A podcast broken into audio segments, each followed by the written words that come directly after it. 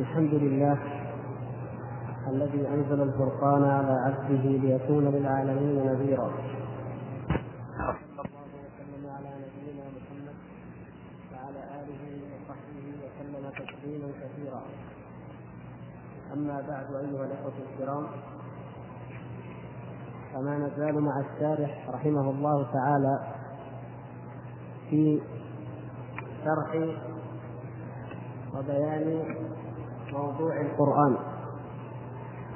وكما ترون قد أطال رحمه الله في مبحث القرآن كما أطال غيره من العلماء في القديم والحديث.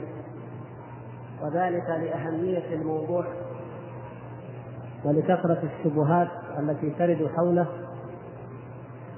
ولما يحتاج إليه من تفصيل ومن إيضاح. حتى أن الإمام الطحاوي رحمه الله صاحب المتن قد أطال في الفقرة المتعلقة بالقرآن أكثر من غيرها كما رأيتم. وهذا ما يدفعنا إلى أن نستذكر ونسترجع ما مضى ثم نحاول في الكلام المتبقي في مبحث القرآن وما بقي إلا القليل نحاول مع تذكرنا لما مضى أن نفهم ما بقي لأن معظمه ربما بعد هذا اليوم فما بعد مركب على ما مضى أو إعادة أو تكرار. ولهذا نحتاج إلى أن نفهم ذلك وقد نسرع قليلا لننتقل إلى المعاني إلى المباحث الأخرى لا سيما بحث الرؤية. فنرجو من الإخوة الكرام بارك الله فيهم جميعا أن نستوعب ما مضى وما سيأتي بإذن الله. وأن نعي ذلك ونسأل الله سبحانه وتعالى أن يوفقنا جميعا لما يحب ويرضى وأن ينفعنا بما نسمع وما نقول. إنه سميع مجيب. وإن شاء الله كما ترون الزمن بدأ يتغير الفصل ويتسع الوقت. وكثير من الإخوان كانوا يشكون من تقدم الوقت. الذين لا يخرجون من الأعمال إلا في الساعة الثالثة. وقد لا يصلون إلى البيوت إلا الثالثة والنصف. فكانوا يشتكون ويريدون أن يعود الموعد إلى الساعة الخامسة. فإن شاء الله يعود إلى الساعة الخامسة ابتداء من الأسبوع القادم بإذن الله تعالى. وكلام الطحاوي رحمه الله يرد قول من قال إنه معنى واحد لا يتصور سماعه منه وأن المسموع المنزل المقروء والمكتوب ليس كلام الله. وإنما هو عبارة عنه. فإن الطحاوي رحمه الله يقول كلام الله منه بدأ وكذلك قال غيره من السلف ويقولون منه بدأ وإليه يعود. وإنما قالوا منه بدأ لأن الجهمية من المعتزلة وغيرهم كانوا يقولون إنه خلق الكلام في محل فبدأ الكلام من ذلك المحل. فقال السلف منه بدأ أي هو المتكلم به فمنه بدا لا من بعض المخلوقات. كما قال تعالى تنزيل الكتاب من الله العزيز الحكيم. وقال تعالى ولكن حق القول مني. وقال قل نزله روح القدس من ربك بالحق. ومعنى قولهم وإليه يعود ان يرفع من الصدور والمصاحف. فلا يبقى في الصدور منه آية ولا في المصاحف كما جاء ذلك في عدة آثار. هذه الفقرة من كلام الشارح رحمه الله استمرار للرد على الحنفية أي المنتمين إلى المذهب الذي ينتمي إليه رحمه الله. القائلين بخلاف ما قال به الإمام أبو حنيفة وأصحابه المتقدمون. فقالوا إن القرآن معنى واحد فقط. معنى واحد هو لا في نفس الدار جل شأنه.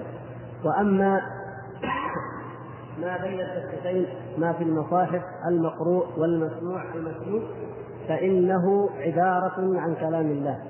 أو حكاية عنه أو مجاز عنه إلى آخر ما قد سبق إيضاحه فهو الشارح رحمه الله يريد أن يثبت أن الإمام أبا جعفر الطحاوي هو على ما كان عليه الإمام أبو حنيفة وأصحابه المتقدمون لم يغير من ذلك شيئا بخلاف ما ذهب إليه الشراح الماتريديون الذين شرحوا العقيدة الصحاوية شرحا ماتريديا كما أن من المالكية من شرح عقيدة ابن أبي زيد المقدمة مقدمة ابن أبي زيد شرحا أيضا شرحوها شرحا أشعريا رغم وضوح سلفيتها فالهوى قد لعب بالمتأخرين من الطرفين وفسروا كلام الأئمة وشرحوه بما يوافق ما ذهبوا هم إليه وما رغبوه وما, وما مالوا إليه لا ما هو واضح من منطوق العبارات ومفهومها.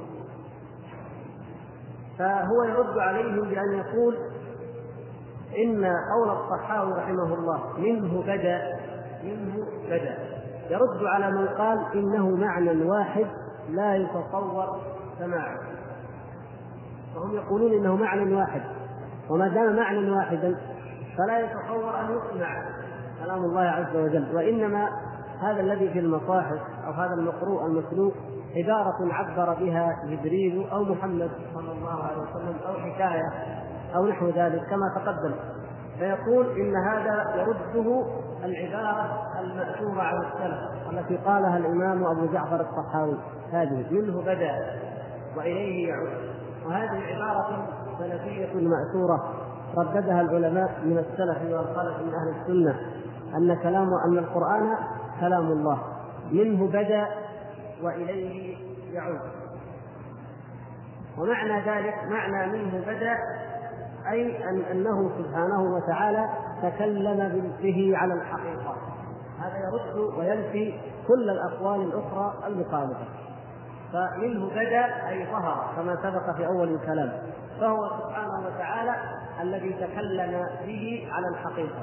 لكن إذا قلنا إنه خلق الكلام في محل هذا الكلام المقروء أو المسلوب كما يقول أولئك إنه خلقه في محل أو أنه عبر عنه غيره غير الله تعالى. فإذا قلنا جبريل هو الذي عبر عن كلام الله عن القرآن. فمعنى ذلك أن القرآن بدا من من؟ من؟ جبريل ظهر من جبريل. إذا قلنا إنه خلقه في محل أيا كان المحل الشجرة مثلا كلام موسى وغيره. فمعنى ذلك أن القرآن بدأ أي ظهر من المحل الذي ابتدأ الظهور منه. فهذا رد على أولئك بالعقل الصحيح السليم بالنظر السليم المتأمل في آيات الله وفي كتاب الله وسنة رسول الله صلى الله عليه وسلم.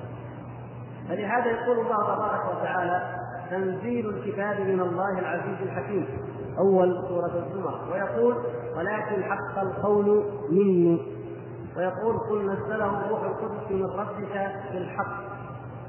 وكثير من الآيات التي ستأتينا أيضا بعد في آخر الصفحة. كل آية في القرآن فيها تنزيل أو أنزل أو نزل مما يتعلق بالقرآن أو معظمها يمكن كلها تقريبا نجد أن فيها من الله.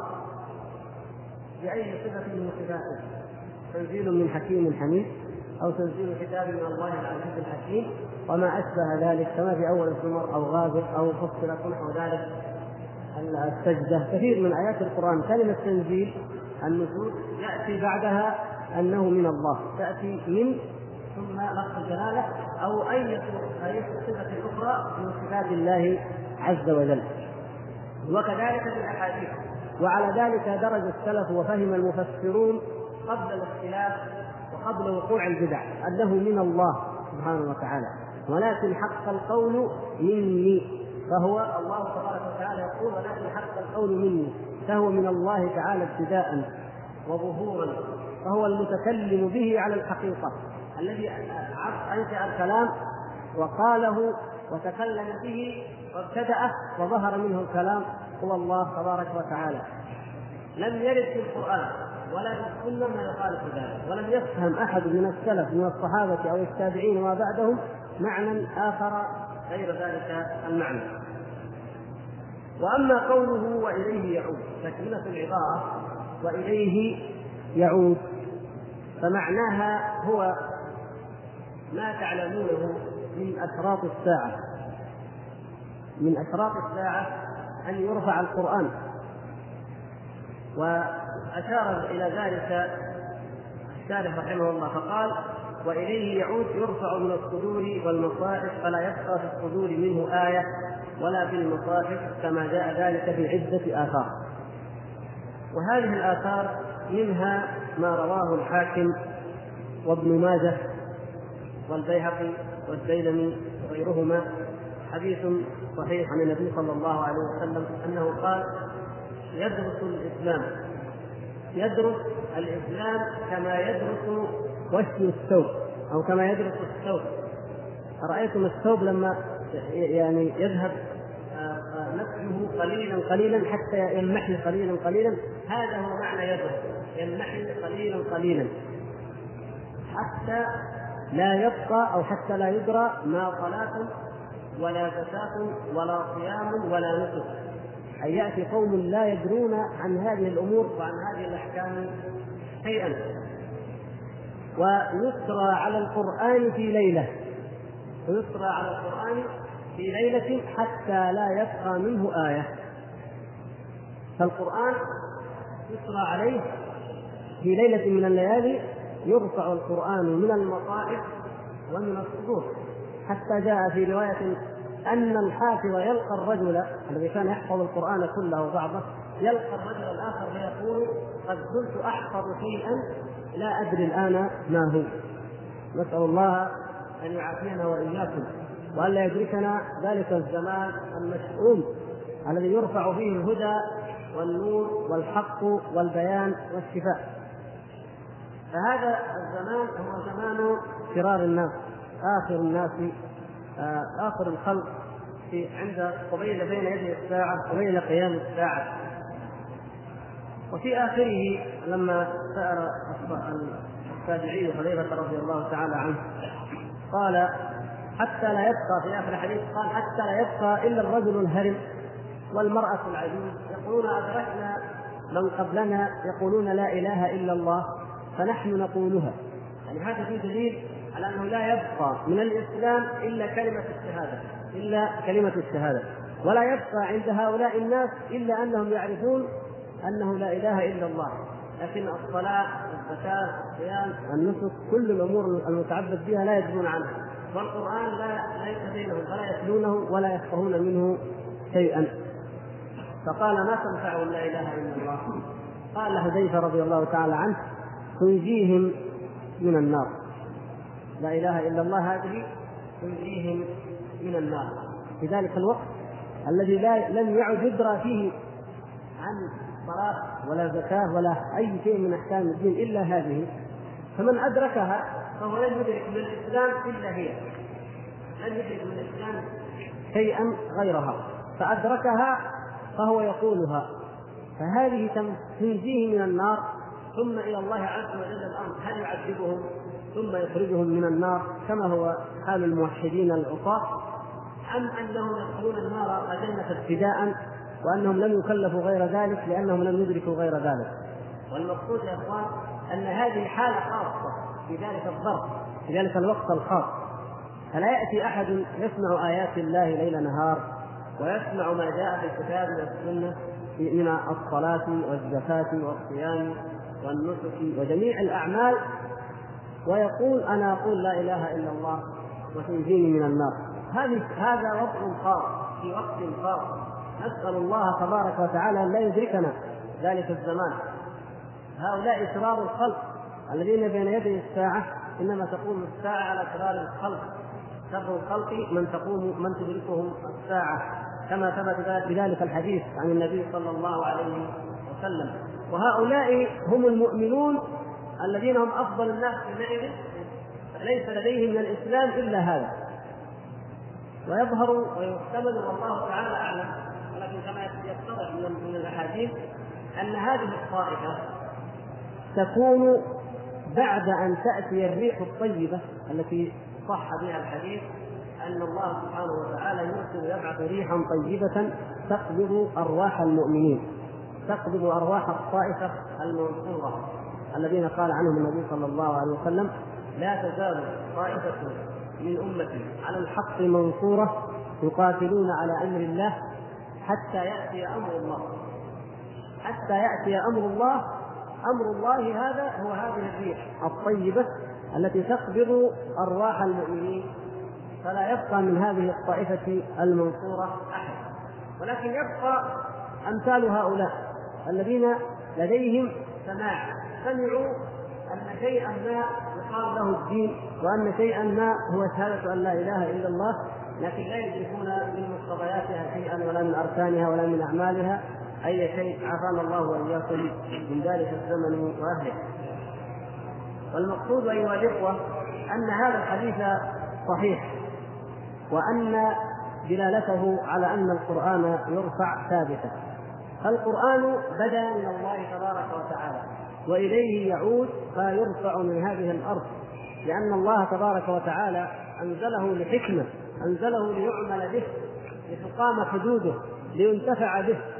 فإذا ذهبت حكمة الانتفاع فإنه يرتفع لم يبق في وجوده فائدة بين أيدي الناس. ولذلك من من الحكمة التي قد نلمسها بأن الله سبحانه وتعالى يخرج دابة.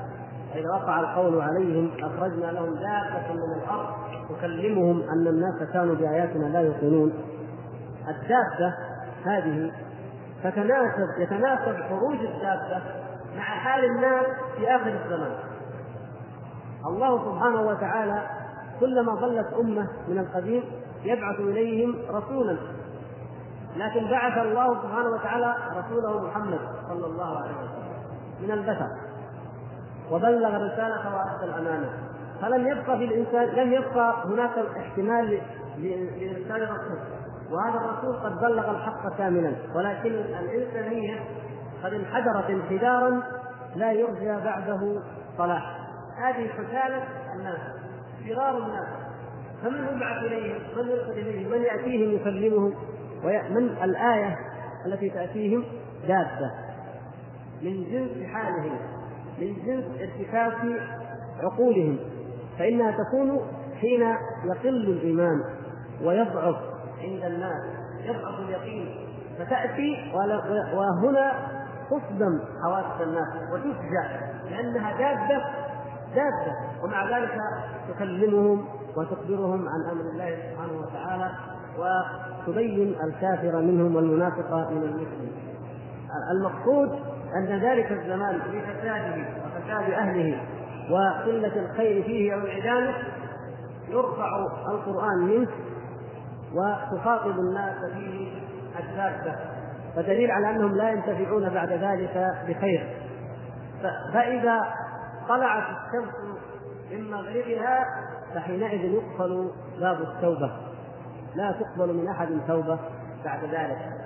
الأمر قد انقضى وقد انتهى. فهو في حق الإنسانية عامة في حق العالم كلهم مثل الغرغرة مثل إذا بلغت الروح الحلقوم في حق الإنسان الواحد الفرد.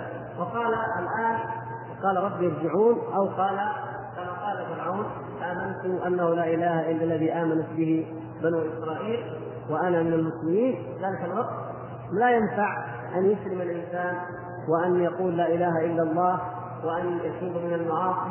إنما التوبة على الله للذين يعملون السيئات وليست التوبة على الله للذين يعملون السيئات.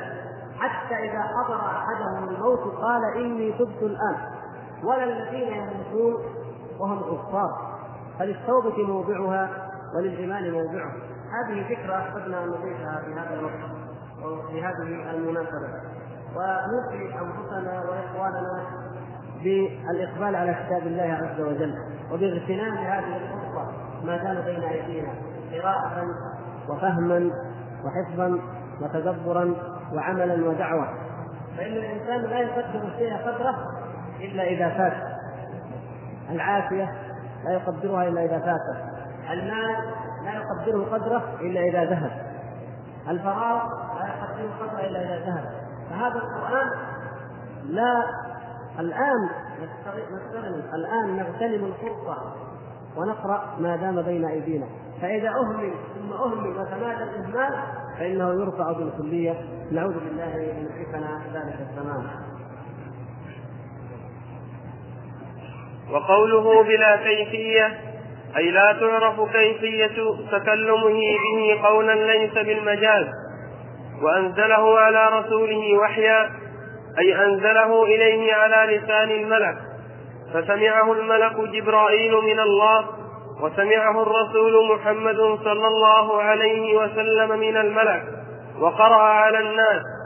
قال تعالى وقرآنا فرقناه لتقرأه على الناس على مكث ونزلناه تنزيلا.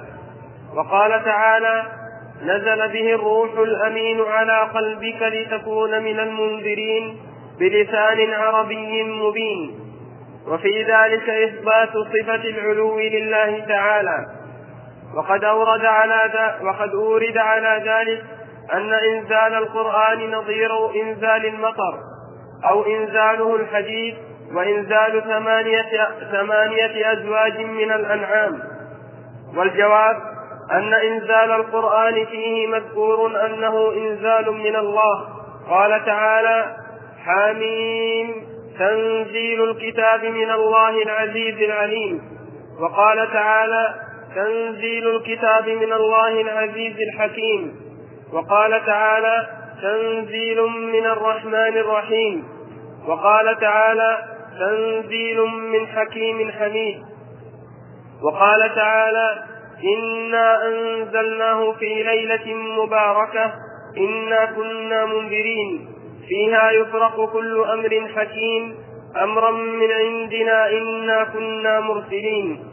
وقال تعالى فأتوا بكتاب من عند الله. هو أهدى منهما أتبعه إن كنتم صادقين. وقال تعالى والذين آتيناهم الكتاب يعلمون أنه منزل من ربك بالحق. وقال تعالى قل نزله روح القدس من ربك بالحق. وإنزال المطر مقيد بأنه منزل من السماء. قال تعالى أنزلنا من السماء ماء طهورا والسماء العلو. وقد جاء في مكان آخر أنه منزل من المزن. والمزن السحاب وفي مكان آخر أنه منزل من المعصرات. وإنزال الحديد والأنعام مطلق. فكيف يشبه هذا الإنزال بهذا الإنزال؟ فالحديد إنما يكون من المعادن التي في الجبال وهي عالية على الأرض. وقد قيل إنه كلما كان معدنه أعلى كان حديده أجود.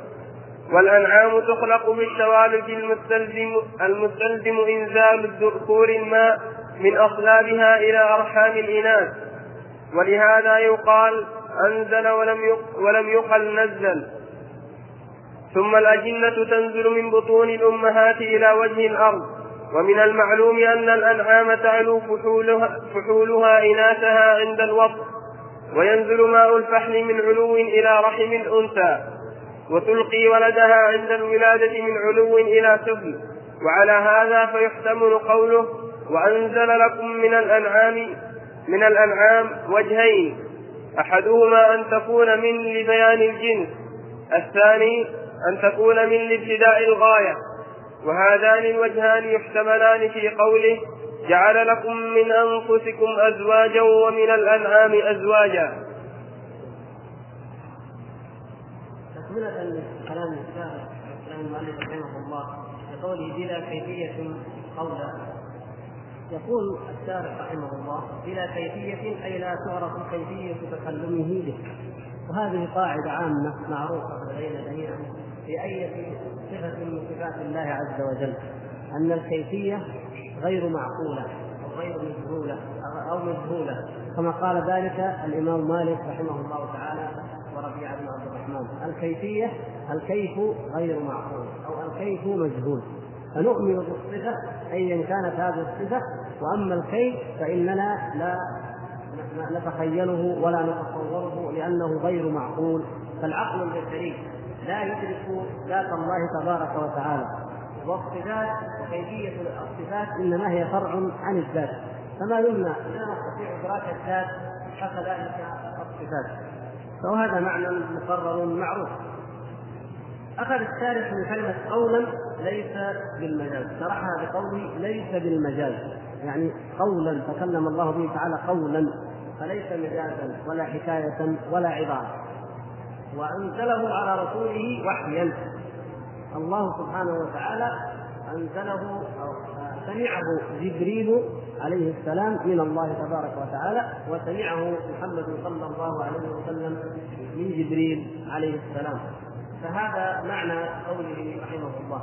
ولهذا قال الله تبارك وتعالى قرانا فرقناه ونقراه على الناس على مكر ونزلناه تنزيلا. وقال نزل به الروح الأمين على قلبك لتكون من من المنزلين بلسان عربي مبين. فالقرآن تكلم به الله تبارك وتعالى وسمعه منه جبريل ثم بلغه جبريل إلى محمد صلى الله عليه وسلم وسمعه منه كما قال وإذا قرأناه فاتبع قرآنه. لما كما صح في الحديث أن النبي صلى الله عليه وسلم كان يعزل في متابعه جبريل عليه السلام بالقرآن لكي لا كي لا ينساه. لكي يخشى كان يخشى النبي صلى الله عليه وسلم أن ينسى شيئا منه. فتكفل الله تبارك وتعالى له بحفظه وأمره بأن يقرأه بأن يتأمل وأن يتبع التالي أو القارئ الذي هو جبريل عليه السلام. إذا قرأه عليه أما حفظه فقد ضمن وتكفل الله سبحانه وتعالى له بأن يحفظه صلى الله عليه وسلم كما هو معروف لديكم جميعا. لكن الذي يرد هنا هي مسألة أنه الإنزال إنزال القرآن. نحن نعلم ما يعلمه جميع الناس جميع المسلمين من السلف الصالح ومن بعدهم أن الله سبحانه وتعالى فوق العرش كما أخبر فوق المخلوقات فوق العالمين. وأن جبريل عليه السلام كان يسمع القرآن من الله عز وجل ثم ينزل به إلى محمد صلى الله عليه وسلم في هذه الأرض حيث كان رسول الله صلى الله عليه وسلم.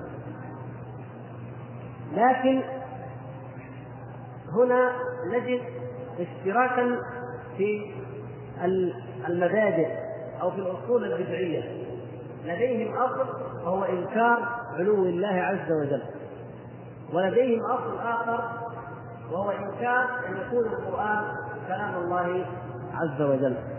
فحصل هنا التقاء بين هذين الاصلين وهو قولهم في قوله إن القرآن خلقه الله خلقه الله في هذه الدنيا على أي لسان. أو كما يقول عبارة أو حكاية خلقها جبريل أو محمد صلى الله عليه وسلم أو أي شيء من هذا.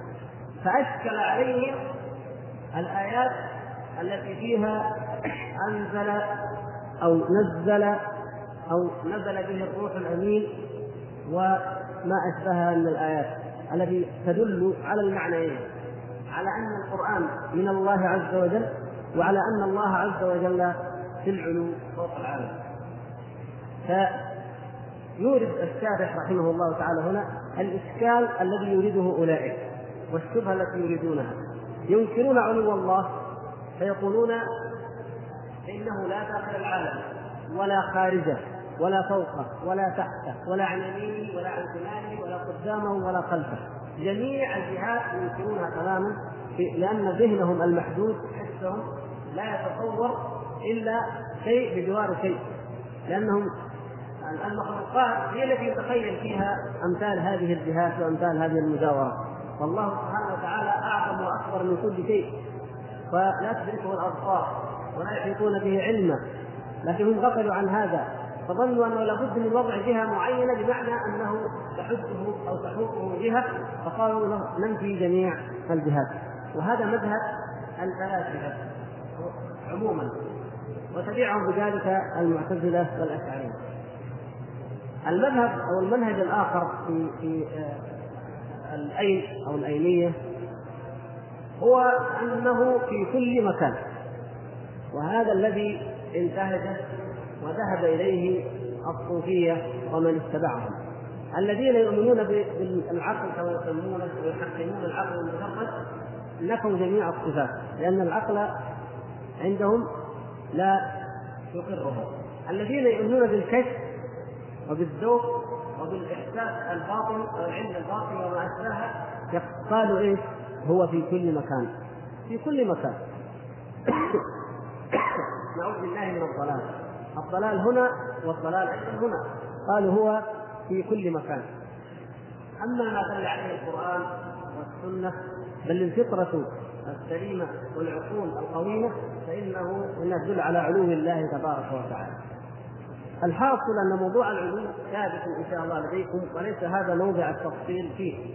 لكن هنا الموضع هنا موضع الشبهة التي وقعت عندهم. قالوا إن إنزال القرآن لا يعني علو الله عز وجل ولا يعني أنه غير مخلوق وإنما هو مثل ما جاء في القرآن من إنزال الحديد وأنزلنا الحديد وإنزال الأنعام وأنزل لكم من الأنعام ثمانية أزواج وإنزال المطر. فقالوا إنزال المطر وإنزال الأنعام وإنزال الحديد هذه مخلوقات ولا تستلزم جهة العلو وهنا بدأ الشارح رحمه الله تعالى يفصل في الرد عليه فيقول إن هناك فرقا واضحا بين الانزال هنا والانزال المجاز جعلوا ما ينسب إلى الله مجازا وجعلوا ما ينسب للمخلوق حقيقة. وهذا واضح البطلان على كل حال. فيقول لأن حروف الآدميين تقوم بهم عندهم الكلام آه، المتكلم عند الأشعرية هو من قام به الكلام. كما بينا النظام. من قام به الكلام. لا من تكلم وابتدأ الكلام. فيقول الآدميون يقوم بهم الكلام. تقوم بهم حروفهم. أما الله عز وجل فهو منزه عن ذلك. فكلامه يقوم بالشجرة مثلا. يقوم بجبريل يقوم بكذا. فهذا معنى أنه مجاز بكلام الله. وحقيقة في كلام الأدميين. فإلى هنا نقف إن شاء الله تعالى ونستمر بإذن الله تعالى بعد الصلاة في الاجابه على الأسئلة. وفي الحلقة القادمة نبدأ في الرد على استدلالهم ببيت الأفضل. وصلى الله وبارك.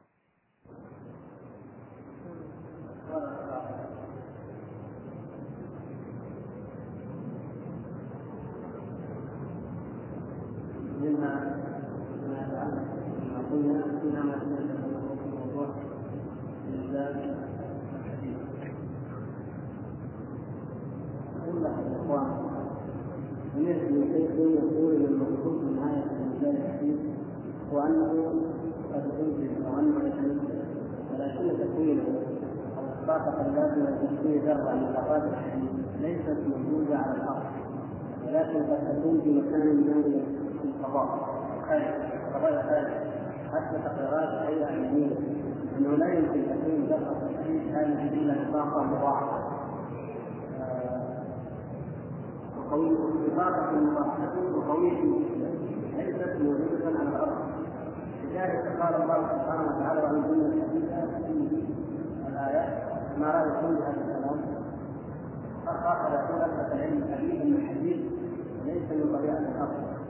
بل تجعلون من أجرام قديمة من أجرام أخرى فعند لماذا لا يكون الانسان الانعام في موضوع الحديث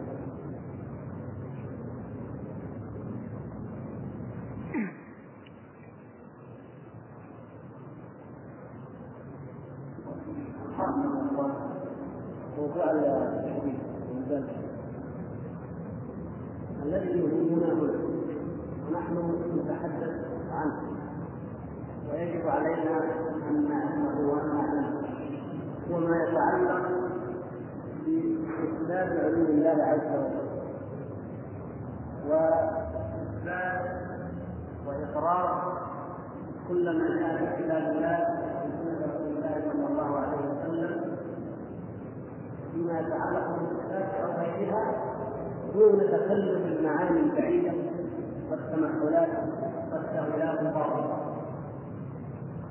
أما استدل هؤلاء المبتدعة تدل في إنزال الحديد وإنزال المطر وإنزال الأنعام. على أن الإنسان لا يكون من قول لأن الحديد والأنعام والمطر في هذه الأرض تدل بذلك على وجه علو الله عز وجل. فقدنا عليهم بأن هذا لا باطل ومن جملة الرد أن المطر القول إلى وان الحديث كذلك والانعام كذلك على الوجه الذي ذكرت انه ترجح عليه وهو أن جميع الرزق وكل ما تفضل الله تبارك وتعالى به وخلقه وبثه من الخيرات فإنه منزل من عند الله كما قال جل شانه وإن من شيء إلا عندنا قبل وما بقدر معلوم فهو عند الله قدره وينزل منه ما يشاء بقدر معلوم. وهذا هو الذي نستعيده وان نؤمن به هذا الذي يقول. لكن لما يجي اخر يقول ان الحديث الحديث الطاقه التي يمكن أن توجد. كرة الحديث أو الحديث لا يمكن أن توجد في هذه الأرض بشده الحراره وإنما توجد في الضراء الخارجي أو بقرب من الشمس. وذرات ذات تكون ثم ينزل الأرض. هذا الكلام إذا ثبت فهو ايضاح وتفسير لنفس القول السابق وهو أن كل شيء أن هذه الأشياء نزلت حقيقة نزلت من الفوق إلى أسفل. فالحمد لله. ولا تعارض بينه وبين هذا الكلام. وانما هو تفسير وايضاح وكثير من الأشياء لم نعرف تفسيرها. لم نستطيع أن نعرف تفسيرها. الرزق ليس خاصا بالحديث. ما اودع الله عز وجل من خزائن القلوب ليس بالحديث. هناك امور وخزائن القلوب كثيرة جدا. فنحن إذا عرفنا شيئا ما من الاسرار التي ودعها الله عز وجل في هذا الكون واستيقنا به وثبت فالحمد لله. ولا بينه وبين قول الله ابدا. وانما هو احتكاك ومعرفة لتفصيل ما قد أخبرنا الله به عز وجل مجملا فالله عز وجل لم يتعبدنا في هذه الأمور إلا لأن نؤمن بما أنزل في كتابه. أما الكيفيات أو المسائل التي هي تخضع لبحثنا ونظرنا نحن فإن الله عز وجل أمرنا بالنظر وأمرنا بالتدبر وأمرنا بالتفكر. ونسير في الأرض فانظروا كيف بدأ الخلق. ثم الله مثلا الآخرة. أمرنا أن نسير وأن كيف تنشا الحياة كيف بدأ الخلق كيف جاء النتائج اختلاف كيفية الوصول إلى هذه النتيجة هذا يقبل الصواب نحن مأمورون به ولكن هو لا يتعارض مع كلام الانسان هو تنفيذ بامر الله عز وجل. لكن هو يرد عليه الاقوال يرد عليه التناقض ان يقول أحد قولا ثم ينقضه الآخر. فهذا ليس مما يجب علينا أن نؤمن به ما دام بهذه الكيفية ما دام بالاجتهادات ولذلك إن صح هذا الكلام من الحديث فلا تعارض بالله تعالى وإن صح غير ذلك فنقول لن نفسر كلام الله وكتاب الله عز وجل في أمر لا ندري حقيقة. العلم بالحديث يتطور ويتناقض تناقضا رهيبا في بعض الأحيان. مثل ناس يتكلمون عن اصل مساله الأرض. كما يقولون الخلق الأرض نفس الكلام يتعلق ببعض. نظريات. اذكر ان لا اسلم من هذه المسائل. أنهم قالوا إن نضرب المثال إن الأرض أول ما وجدت كانت حارة باستقرار جدا ثم أخذت تبرد قليلا قليلا وضرب السطح الخارجي وبقيت الحرارة في الباطن. والنظرية الأخرى تقول بالعكس أنها أول ما وجدت كانت بارده بالنسبة جنودا وان بالنسبة الحراره من الشمس فتختلف الحراره في باطنها فيكون كلما فرض النزول للباطن والمركز تكون حراره أكثر لانها تحتاج الحراره واما السطح الظاهر هو ابرد لأنه كلما ارتفع المكان الفضاء كلما كان ابرد يعني مثلا يزال مكان في مكان وكل منهم يجد أمر وهم مختصون في هذا المكان. فبما نحن نقسم انفسنا ونقسم كتاب الله عز وجل فيما فنقول بالاستئناس في هذه الاقوال نريدها لا نقول اننا لا نريد هذه الاقوال ولا نستشهد بها ولا نستهزئ بها نريدها لكن لا يجوز يا اخوان ونتطرق الينا ان هذا هو تفسير كلام الله عز وجل وأنه يجب علينا أن نعتقده بحيث لو أن أحد قال غيره ونضمنه اننا لا بعد قرن. بعد قرنين بعد مليون سنه الله أعلم.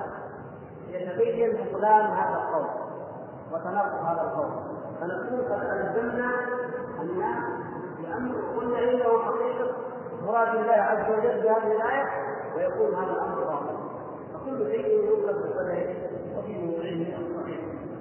هذا الذي ينبغي ان يدعو هذه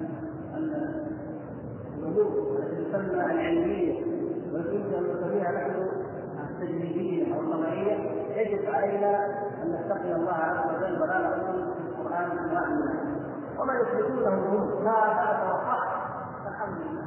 ولا نبالي لأنه لا يمكن أن يثبت شيء مخالف لما كتاب وما قالوه مخالف لكتاب الله وجدناه دون تفسير مثلا جميع النظريات التي تتحدث عن التطور تطور الاسلام والمسلمون أو عن مساله الحياة.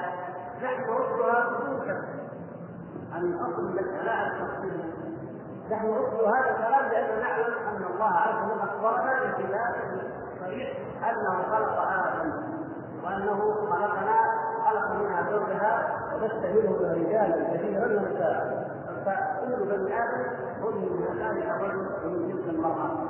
ولا مجال لأي نقاش اخر ابدا. فليكونوا في ذلك أضعاف آلاف المجلدات لا مبالغ ولا نقول بل نقول كما قال الله عز وجل في أمثاله ما أشهدتم خلق السماوات والأرض ولا خلق انفسهم وما كنتم متخذ المسلمين عقلا وهذا من ذنبه في ذنبه أن الله سبحانه وتعالى خلق السماوات والأرض باطلا أنه لا هدف لها ولا غايه والله عز وجل ذكر ذلك وقال ذلك ظن الذين كفروا فويل للذين كفروا من النار. هذا ظنهم الباطل أن الحياة عبث. مرسومه يكون منها بني آدم. مجرد كونت منها السماوات والأرض. كلام عبث أما تقدير أمر معين واحد من عناصر الكون 100 واحد من 200 هذا ما لا يهمنا ذلك يتاكد من كذا وما يتاكد لا يهمنا بل قراءتها اقوالها افعالها كل هذا لا يهمنا ما دام لا يخالف فعل الله ولا سنه رسول الله صلى الله عليه وسلم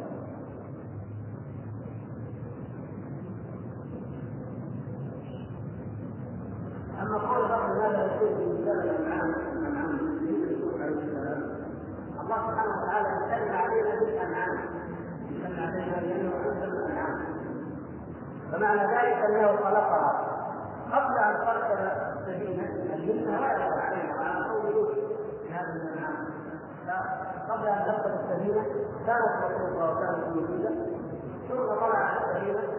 يقول معنى الجنه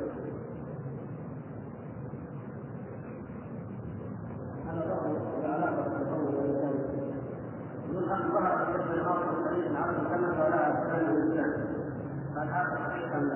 لأن الصحابه يقولون ان هذا يدل على ضريب نعم الحاله يا اخوان الانسان في ظلمه في ظلمه ليل في صحراء قائله لا يجد أن يمشي لو راى أي لمحة كذا يقول هذا هذا المكان هذا هذا الشيء لأنه لا يعني كل الظلمات ظلمات الكفر والعياذ بالله. ظلمات بعضها فوق بعض فليس كما لها اقدام الانسان هكذا تخيل الامر فلنقل انها خمسه اصابع وامور وعقل كل شيء. خلاص إذا الانسان جزء قليل يتطور الحيوان هذا دليل. سبحان الله.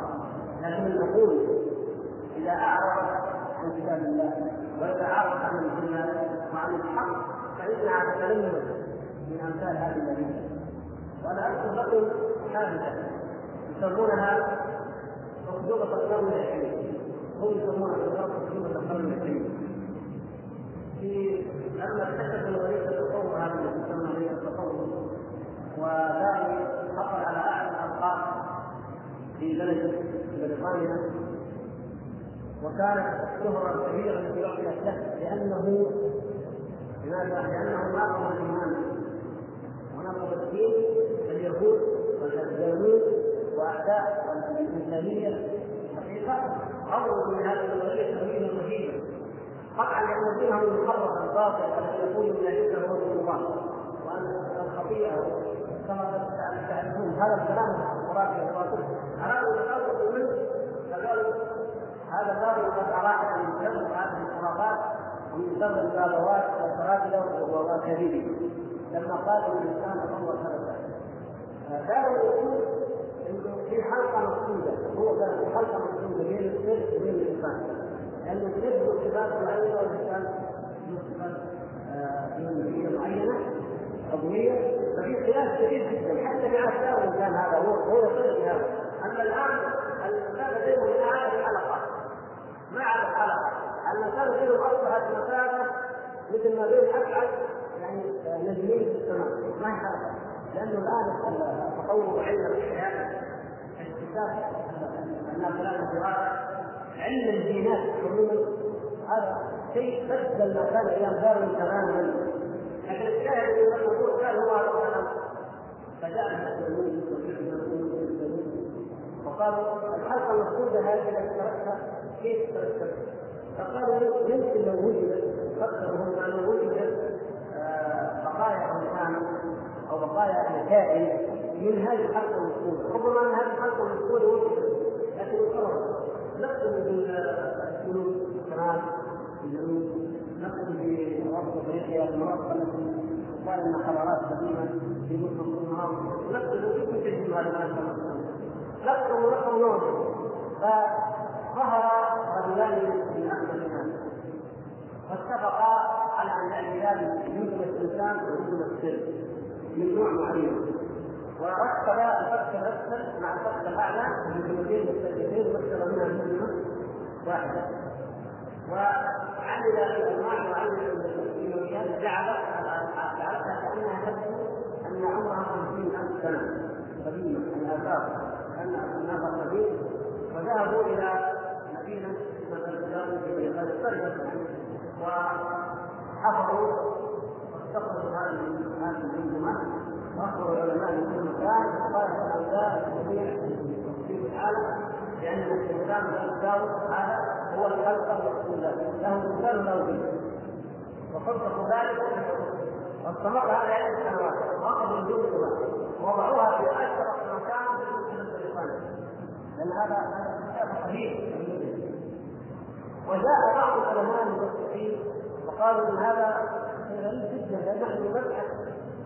وهذه القواعد بعيده وليس لابد من الاستقراء والقاس أكثر. ولا بد من التاكد يمكن في زمان أخرى حتى هم يعرفون عندهم الشيء.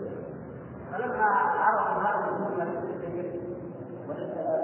والتحليل الصحيح وجدوا انها مركبه من جملتين مختلفه كذبه فسموها عقوبة القلب أو أكبر عقوبة في العالم. وهذا نفس الكتب العلمية التي يقررها هؤلاء العلماء. أخوان هؤلاء حياة. وهؤلاء كذابون. وبينهم مجانون وبينهم من لا يبحث عن الحق لمجرد الحق. وبينهم من تفقه نظريته باحساس الاخرين لماذا بطلت نظريه السوي حتى عرف حديث الكفر بالمثلات وجود الفن وجود الشعر كذا وكذا وكذا. بينما قالوا نظريات كثيره جدا عن الموضوع الذي يبحث فيه وهو العلاج النفسي والتحليل النفسي هذا لأن اليهود الاخوه اليهود ولأن نظريتهم نظريه حسامه الجزء وكل شيء الحياة ولان الخروج يستعيد هذا لا بالجنود من كتب ومن التوراه التوراه ولذلك الذين على الثالث لماذا النظريه الفكريه الان تنسب إلى أهل الكتاب وينسب الكتاب من قبل إلى أهل الخير ويعظم على تعظيم الرهيب الهائل بينما من الكتاب أن هناك من سبق أهل الكتاب إلى هذا وأنه ضحى وبلغ لأن أهل الكتاب يهود وعد عليهم هذه دوله اسرائيل عند انشائها من أجل السمعه العلميه التي تكون تشبه دوله اسرائيل ولا يخفى ولا يخفى دوله اسرائيل إلا من كان رافضا للصهيونيه ولكنه اعتذر عن ذلك الشاهد ان هناك عيشه اشياء خفيه تنقل نظريه معينة حتى إن كانت النظريات تختار منها الاكثر هدما ثم وما يزالون يقولون عليها. من لو وجدنا لما كان العلم وجدنا العلم من كذا نبينا إلى إلى متى حتى يظل الشك كثير عند المسلمين إلى ان يستيقظوا لن يستيقظوا لن لانهم في ضلال يعملون ويتخبطون لن يصلوا إلى اليقين ابدا ومهما لو اثبت العلم الحديث نفسه. بطلان كل هذه النظريات فسيظل لها من بها هي التي شهوه العلم وشهوه استخدام هذا الدين. هذا الرجل الذكر يا اخوان نتعرف له كل حين ومن ذلك مجال هذه الاموال ومن امثال هذه الاموال يقول الاخ بارك الله فيك أن يجوز الإسلام بالجوارح عن بعض الصلاه والاتباع والسلام من اخره دون ان يريد بنفسه التسليم وانما الاحساس حقيقه هذه الصفات وانها ليست على سبيل الله كما في حديث مروه ليس يعور واذا اتي إلى عينه صلى الله عليه وسلم عند ذلك كذلك في حديث الامام اليهودي من جاء واخبر ان قال ان الله رسول الله على الحديث وكان يقول الصالح فرسول النبي صلى الله عليه وسلم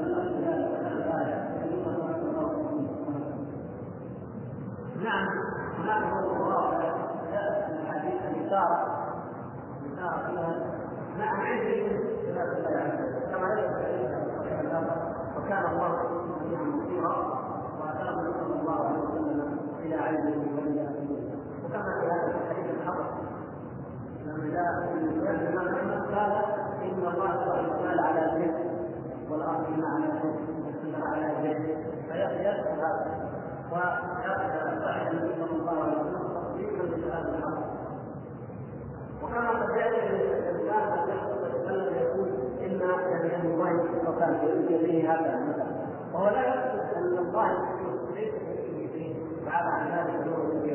لكن هذا يقول في اثبات حقيقه الصفه وانها ليست بذلك فمن العلماء من يرى اننا نقتصر على المواضع يعني ما ورد عن نقتصر عليه فقط لأن تنازل بذلك قد يشير إلى ما يتخيل التنبيه أو التشبيه بحمد الله سبحانه وتعالى وهذا ما ومنهم من يرى أن دام نيه الانسان ليست المماثله ولا تصور ولا تحيز المماثله ولكن اثبات هذه الصفه وتوضيحها عند الناس مع اعتقاده ومع تصديقه بأن الله يستخدم به وانما اراد أن يوضح أن لله يد وأن له حي وأنه سبحانه وتعالى يسمع وامثال ذلك. فقال هذا يجوز له أن يكون فنحن نقول يعني الأولى أن نقل عندنا ورد أصلا أصلا للسلوك على اسباب النقل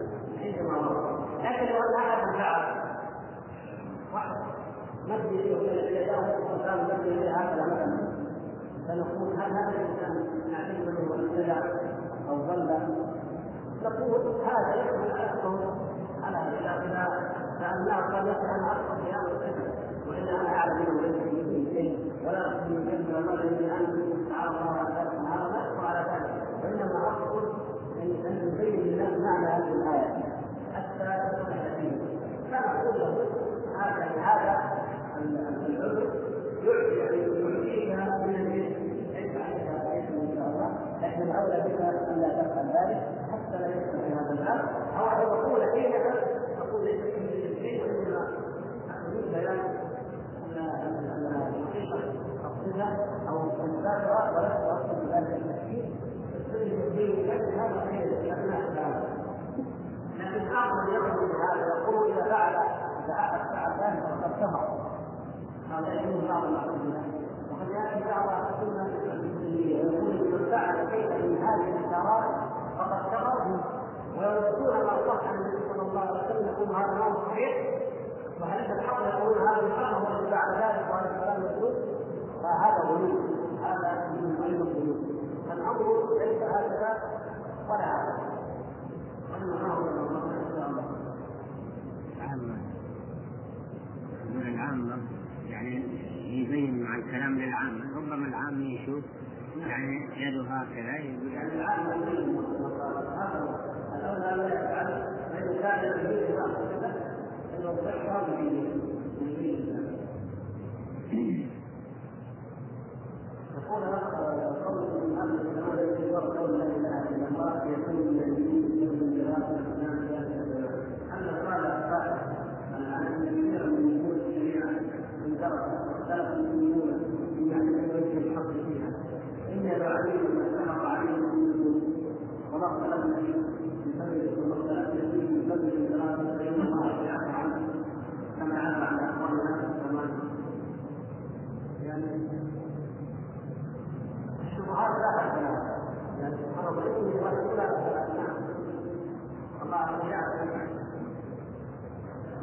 يكون من النار ياخذ الإمام فنحن الآن نأخذ من ما كان ما قام عليه الإجماع واتفق عليه المسلمون من درجة فهذا الكلام عند الوجه الأول أننا ذكرنا أن قول علي رضي الله تعالى عنه يجيه من النار كلمة لا إله إلا الله في آخر الزمان يجيه من النار لا يعني ذلك أنه هؤلاء الناس.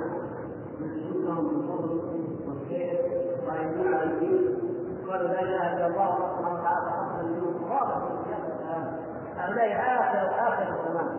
وآخر الزمان هو اضطراب القلب ولكن من رحمه الله من فضل الله عز وجل انه ما دام ان العلم قد اشترك والقرآن قد فلا يدرون ما ولا صلاه ولا زكاه ولا ولا يزال شيء بالعلم والقرآن يصلون فلا يجدون إلا ورقا ليس فيه شيء. وصدورهم يصلون المسلمون فلا يجدون فيها حرفا أهلا من القرآن. فهؤلاء في هذا الزمان مع رسول الله صلى الله وسلم لا يدري هذا الزمان هذا على اي يجيب الله يقولون بقي هذه الكلمة نسمعها أدركنا يقول الشيخ الهري والعليم الكبيره أدركنا على نحن وقلنا هذه الحالة لا يقاس عليها. لا يقاس عليها. بنقص الكتاب بين أيدينا والسنة بين أيدينا والعلم عندنا والأدلة واضحة الحق واضح. نقيس على ذلك نجعل أنفسنا من خلال الفرق لأقل الأسئلة ونحن ولله الحمد أيدينا الخير والحق والنور لماذا نجعل أنفسنا من الطائفة المنصورة الطائفة الناجية التي تبقى إلى ان ياتي وهو مسيح على في هذا الزمان هذا هو الاولى فيعني وقلنا اذا تنجيهم وتنجيهم من النار هل يعني أنهم لا يدخلون النار أو يعني ذلك أنهم يدخلون النار ثم اقاموا الله عز وجل يغيب بنا فيعتبرون من الانصار أيضا النجاه من النار قد تكون ابتلاء من الابتلاء مثل المتقين المؤمنين الذين رحمهم الله عز وجل بالايمان والتقوى حق الايمان وحق التقوى فهؤلاء لا يدخلون النار ابتداء ومنهم من يدخل النار وهذا الأخير قوم الاشرار من أهل التوحيد الذين سلكوا الزنا والسرقه والفواحش والحدود وأمثال ذلك. ولم يكن مع الله عز وجل رحمه نسال الله عز وجل أن يعفو عنا وعنهم ولم تسأله شفاعة النبي صلى الله عليه وسلم. نسأله سبحانه وتعالى أن يمتعه فينا. كان يدخل هذه؟ فيدخلون النار. هل يخرجون في النار؟ لا النار لأن معهم التوحيد. لذلك يا إخوان التوحيد هو منار وأساس السعادة في الدنيا والنجاح الآخرة التوحيد هو الأساس فلا كيف يخرج من التوحيد فلما كان معهم التوحيد فإن الله عز وجل يخرجهم من النار وقت ما يشاء بعد ما عذب فيها ويتخطى فيها وقد أوضحنا كما هذا كثير من الناس من مكفرات مكفرات الذنوب والخطايا من الخطايا التي تقع في الدنيا إلى الحكمه إلى عذاب القبر إلى عذاب الموت وحول الموت وحول المحشر إلى يعني انه في هذا الكون جميعا نعوذ بالله. يعني في الدنيا بالذكر والصالح والخلق والتصديق ويتعدد عند بالقران نسال الله سبحانه يعطينا واياكم ويحسن من ويتعدد في القبر لأنه كان صاحب الزنا والقبور والفواحش ويتعدد في الحق أيضا يحشر إن كان من المتكبرين يحشر امثال المتكبرون. الذين كانوا في الدنيا يقولون كان الانسان أكبر من العالم. فيوم القيامة يحشرون امثال تحقيرا لهم الذين كانوا لا يؤدون الزكاة يحشرون يوم القيامة فبعضهم الزكاه هذه تاتي بعيدا أو كانت البقر فبعضهم باقطابها واوقاتها في المحشر يتعجبون بذلك. الغد القاتلون يكذب يؤتي بالله في عهد ويكذب ترفع لهم اجر يوم القيامة. هذا المال المجاهد المراد؟ اعطانا الله الجنه العالم المراد. المنكر الكريم المراد. كل هؤلاء يكون لهم غيرهم كثير جدا يقرأ الحديث في يوم القيامه كثير جدا ممن يعذبون في اسماء ثم ان قال ولما عن دين العباد حسبي كفى بهذا العذاب من يوم المحشر للفهم ولكن الحق قد لا بد أن يعبر الصراط وأن لا ينجو من الصراط. نعوذ بالله من ذلك فتاخذه تخطفه الكلابير من النار نسال الله ان يكون ويبقى في إلى آخره. إلى ان يكبره الله من رحمته والى ان تاتي به الملائكة أو الصالحين ثم أخيرا يتحمل الله عز وجل يخرج بفضله وبرحمته من يشاء من النار لا يبقى فيها من أهل التوحيد. هذا هو من حفظ هذا الحديث هذا المراد اخر يقول